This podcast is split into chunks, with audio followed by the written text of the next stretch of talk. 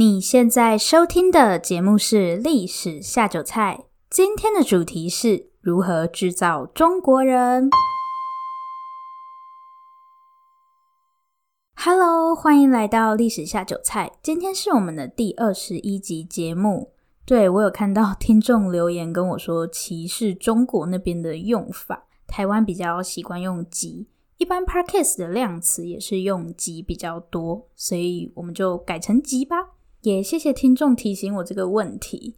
另外呢，还是要不厌其烦的拜托大家，拜托帮我到 Apple 的 Podcast 里面打新评分加留言，感谢大家。每一则留言我们都会回复，有什么想听的主题也可以留言告诉我们。我知道大家都非常努力的敲碗，我还把大家目前有提过的主题汇整成一张图，代表我没有忘记提醒自己还有很多作业要交。那在哪里可以看到这张图呢？答案就是历史下酒菜的 Facebook 粉丝专业，不要忘了帮我们按赞，也欢迎私讯我们，期待收到你们的讯息。下面就马上开始今天的节目吧。今天的主题是如何制造中国人。对，今天的主题就是这么简单，如何制造中国人？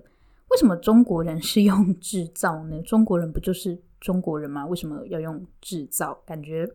怎么说呢？好像有一种刻意去营造的感觉。如果你也有这样的感觉的话，不用觉得很奇怪，因为事实就是这样。中国人真的不是什么天经地义、理所当然的存在。关于中国的话题，通常都 很敏感，但我真的不是随便乱讲的。中国人真的是被制造出来的。至于谁制造的中国人，中国人又是怎么被制造的？下面就让我们一起来看一看。确实，中国人是被制造出来的，没错。但我刚刚那样说，对中国人来说，其实有一点不公平。为什么呢？因为不只是中国人，基本上任何一个现代民族国家的国民都是被制造的。我们先来解释一下什么是现代民族国家，它跟过去我们嗯之前有提到的什么帝国啊，或是王国之类的，到底有什么不一样呢？最大的区别就是民族国家的国民是认同这个国家本身，例如法国人他认同的是法国，而不是法国总统；或是英国人他认同的是英国，而不是英国总理。不管治理这个国家的是谁，都不会影响我对这个国家的认同。这个就是现代民族国家。那过去的王国或是帝国呢？过去人们所认同的不是国家，而是王室。比方说，之前我们不是有谈过法国的波旁王朝吗？对于当时的法国人来说，他们并不会觉得自己是法国人，他们就是国王的子民，所以他们的认同是国王。那以中国人来说，他们的认同就是皇帝。最主要的区别就在这里。我们现在不会因为国家元首或是总统换人，就觉得说，哦，我我不爱这个国家了。还是其实有些人会，之前选举的时候好像也是有看到一些人说谁谁谁没选上，他就要移民，这样是不是代表他认同的是这个候选人，而不是国家本身？好了，我开玩笑的。所以在过去，大家对于国家是不存在认同的。那这样的情况是在什么时候开始出现改变呢？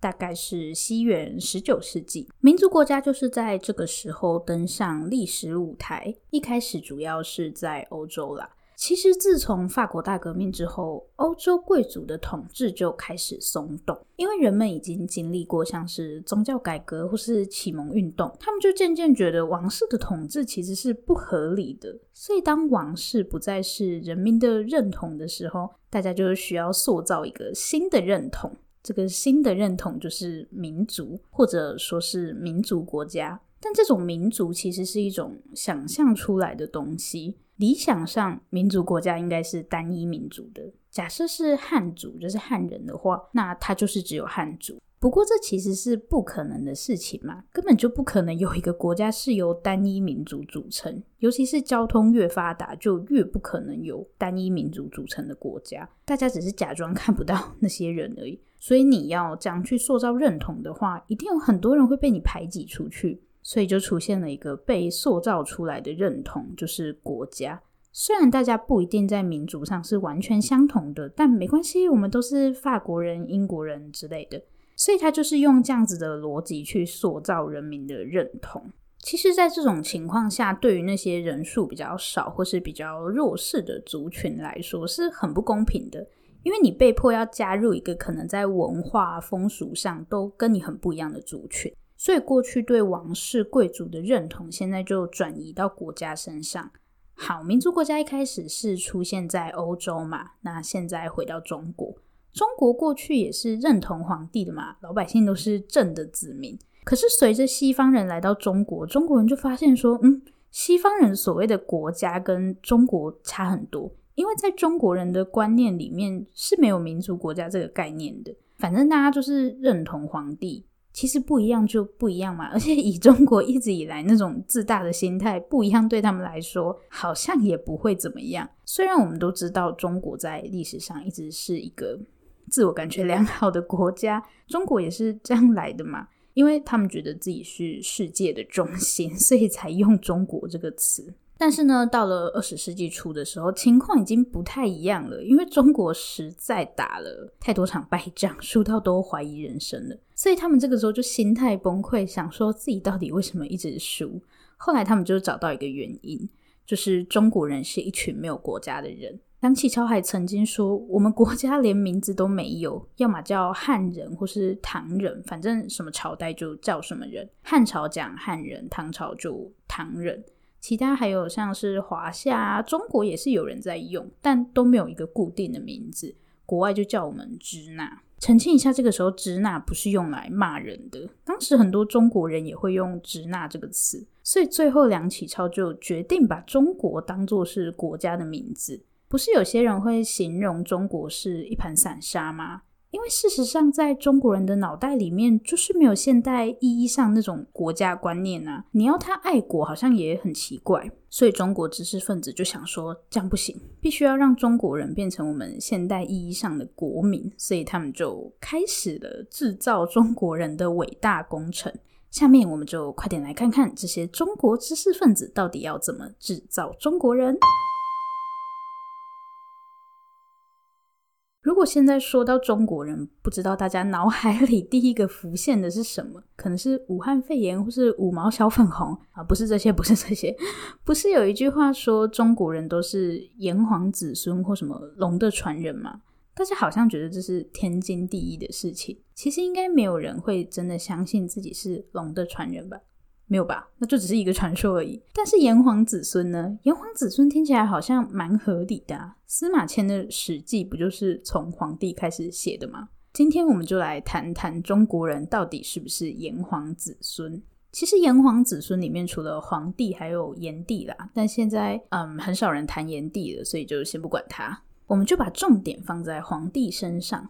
在二十世纪初的中国啊，曾经有一股皇帝的热潮，是黄色的那个皇帝跟蚩尤打架的那个人。上面我说到，当时中国知识分子就是想要建立一个民族国家，但是要怎么样让人家产生认同呢？最简单的方式就是找一些大家都会有共鸣的东西。所以中国知识分子就东翻翻西找找，从遥远的历史中把皇帝挖了出来，然后跟大家讲说：“看，这就是我们的祖先，有共同的祖先，大家就可以有一个一样的认同嘛。”然后就出现一堆关于皇帝的文章，到现在炎黄子孙都还有人在讲。好，我们先来解决第一个问题，就是中国人是炎黄子孙这件事情是真的吗？虽然司马迁的《史记》是从皇帝开始写的。但目前没有任何考古上的证据可以证明皇帝这个人真的存在过。简单来说，这个人就是一个传说。那一个不存在的人，怎么可能会是谁的 祖先呢？所以中国人是炎黄子孙这件事情显然不是一个事实。哦，太好了，那今天的节目就到这里。开玩笑的，继续来讲第二个问题：如果皇帝都不存在了，那中国知识分子是在胡说八道吗？他们乱讲就算了，大家还相信是怎样？而且到今天都还在说。重点就在于，其实“炎黄子孙”这个词不是在这个时候才突然出现的。没有人会傻到相信一个莫名其妙就出现的东西吧？黄帝最早出现在文献记载上啊，大概是在战国时期，就是春秋战国嗯那时候。可是，在那个时候，皇帝并没有被当成是什么人类的始祖，他就是众多古代帝王中的其中一个。其他像是什么伏羲氏啊，或是神农氏，反正皇帝也没有比较特别，就是一个很遥远以前的帝王。可是司马迁写《史记》的时候，皇帝怎么就变成人类的始祖呢？司马迁特别爱他吗？并没有，皇帝可以在众多古代帝王中脱颖而出的关键，就是战国晚期很流行的五行说，阴阳五行的那个五行。突然开始讲命理，是不是？在这个五行说里面啊，可以分成土德、金德、水德、木德，还有火德，是道德的那个德。我猜大家应该会比较熟悉的是，战国晚期有一个人叫做邹衍，就是邹衍的什么五德相生相克啊，或是五德终始说这类的，像是呃水克火啊，金克木。但我这边要说的五行不太一样，其实五行这个概念不是只有上面的那种相生相克，也可以用来表示方位。土德就是在中央，西方是金德，南方是火德。然后水德是在北方，木德就是东方。这个五行说里面啊，皇帝就被放在土德的位置，所以他就是中央之王。像炎帝就代表南方的火德，然后顓頊是北方的水德。有兴趣的话，大家可以 Google 一下。好，反正都讲到五行说了，再跟大家分享一个有趣的小故事。我们不是都会在游戏或是一些建筑看到左青龙，右白虎，南朱雀，北玄武。嗯，其实它也是从五行说延伸出来的。但大家可能比较不知道的是，它中间也有一个中央是黄龙。那黄龙也是轩辕氏，就是皇帝的象征，所以五行说就奠定了皇帝的地位。那司马迁在写《史记》的时候，也就把皇帝当成了人类的始祖。其实我上面说皇帝被认为是人类的始祖，有点不太正确。严格来说，皇帝应该是被当成帝王的始祖，就是皇帝的祖先是皇帝。呃，我在说什么？是中国的最高统治者，皇帝的祖先。所以跟底下的老百姓是没关系的。可是皇帝就是个传说人物啊，他们干嘛要去虚构一个祖先出来？从下面这个例子可以很明显看出，把皇帝当做祖先这件事情到底为什么这么重要？现在我们都很习惯炎黄子孙这个说法，但是如果有一个西藏人说他是炎黄子孙，听起来好像有点怪怪的，对不对？我们之所以会觉得有点奇怪，是因为我们觉得所谓的炎黄子孙应该是用来形容汉人。可是其实历史上可以看到很多不是汉人的政权也会宣称自己是炎黄子孙哦。在晋书里面，就是魏晋南北朝的晋，里面就有记载一个鲜卑贵族慕容家自称自己是皇帝的后裔。建立北魏政权的拓跋氏啊，他们也是鲜卑人，但拓跋氏也说他们的祖先是皇帝。有些非汉民族，他虽然没有直接说呃皇帝是自己的祖先，像宋辽金元的辽，就是耶律阿保机他们家，虽然他没有说自己的祖先是皇帝，但他们是把炎帝当做自己的祖先。不过我们现在也是说炎黄子孙嘛，其实炎帝跟皇帝一直被看作是兄弟那种关系。反正大家都在那边认祖先，连一些非汉民族都这样，更不要说那些汉人建立的政权。可是这样到底有什么效果呢？答案就是统治的正当性。这些祖不祖先的都是针对帝王，跟一般平民是没有关系的。去认皇帝或是炎帝当祖先，最重要的就是要建立政权的正当性，就是要跟大家说，我们也是皇帝的后裔，所以我们建立的政权是合法的。也就是说，其实炎黄子孙这种说法在中国其实很久了，只是它是用在帝王的血统上。好，回到二十世纪初，这个时候中国人的认同已经不是皇帝了嘛？中国知识分子想要塑造一个全新的认同。要认同中国这个国家，所以他们又把皇帝搬出来。可是这次要说的不是帝王的血统，是所有中国人的血统。皇帝就从帝王的始祖变成全中国人的祖先，所以现在才会有中国人都是炎黄子孙的这种说法。所以并不是中国知识分子突然这么说，大家就相信了，而是这个说法存在很久了，只是把形容的对象换一下而已。不过，如果其实有很多非汉民族也说自己是皇帝的后裔，那为什么我们现在会觉得炎黄子孙应该是用来形容汉人呢？现在这些中国知识分子已经帮中国人画好一个框架了，就是中国人的祖先都是皇帝，但到底谁才可以被称作是中国人呢？下面我们就一起来看一看吧。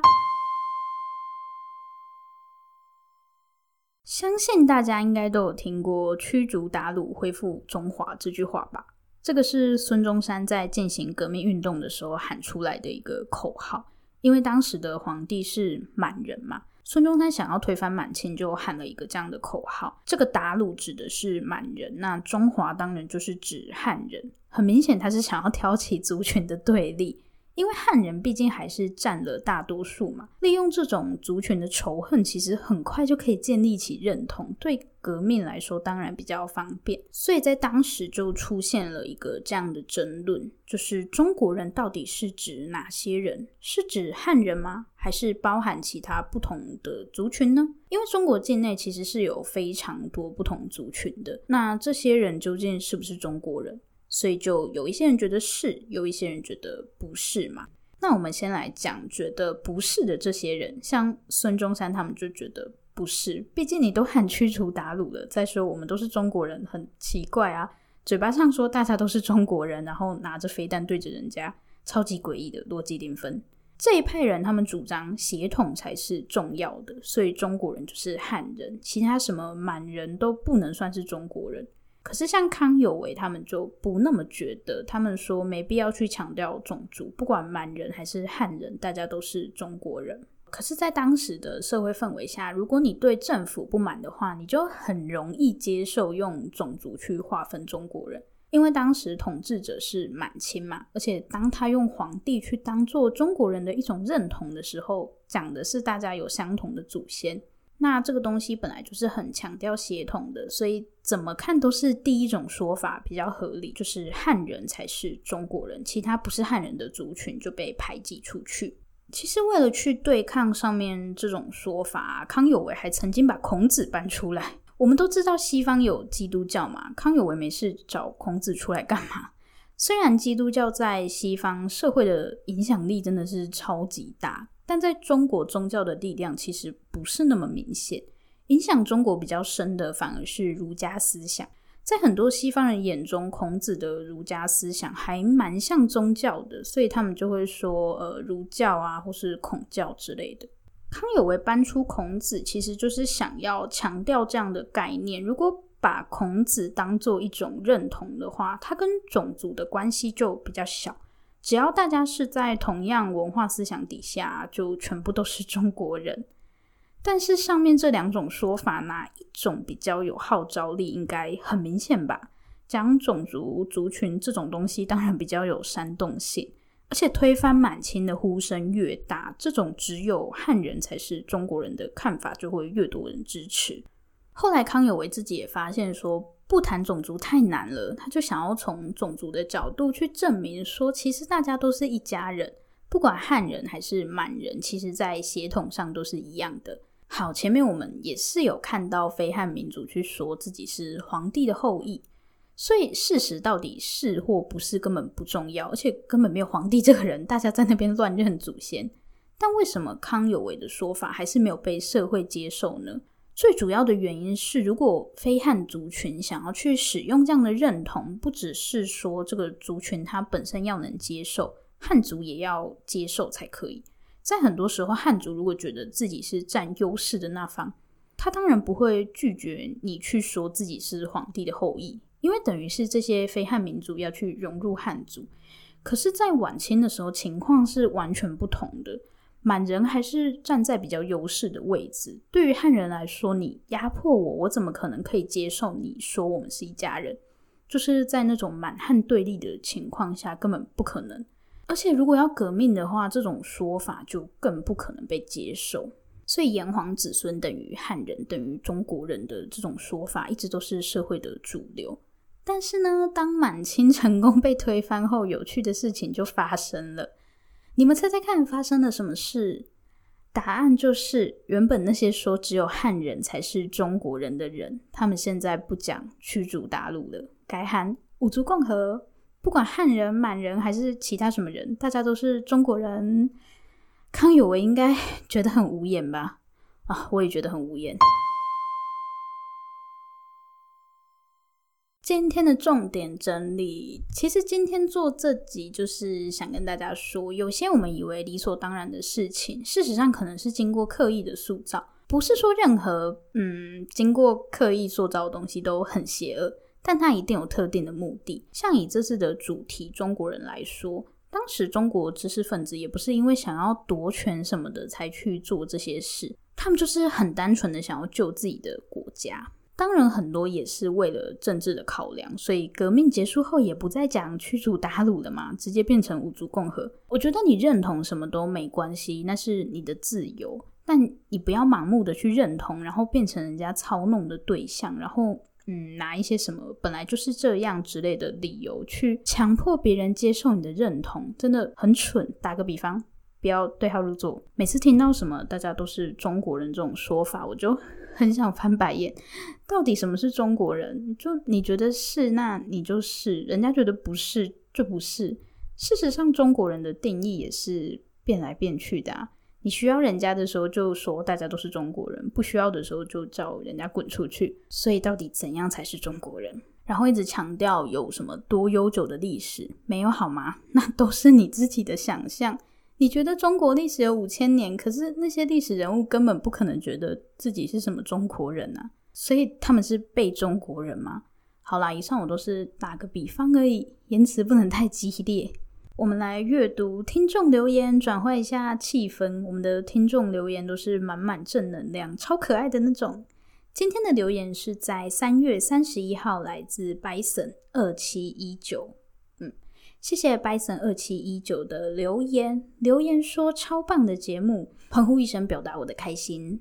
Bison 二七一九说很喜欢你的声音和讲话的方式。说到声音，前几天发生一件很好笑的事情，就是我妈跟我说，我爸会在家里听我的节目，但是他会把声音放出来。还好我不在家，不然 也太尴尬。但是好笑的是，我妈居然认不出我的声音。我妈就想说，嗯，我爸在干嘛？然后两个人很仔细的听我的抑扬顿挫，确定说，哦，没错，这真的是我女儿诶。这样是代表我的声音跟平常差很多吗？